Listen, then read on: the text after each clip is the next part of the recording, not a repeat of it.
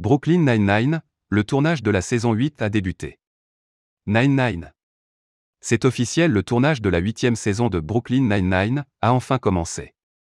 Ce n'est autre que Melissa Fumero, celle qui incarne la seule et unique amie Santigo, qui a posté une photo sur ses réseaux sociaux. À ses côtés, Terry Crews, qui n'est autre que Terry dans la saga, et André Broguer, soit le capitaine Raymond Holt. Les trois acteurs ont le sourire jusqu'aux oreilles sur ce cliché. De de de de retour au 99. Hier, j'étais tellement excité de retourner au travail que j'ai oublié d'en prendre une photo pour marquer le coup, donc voici celle du jour 2.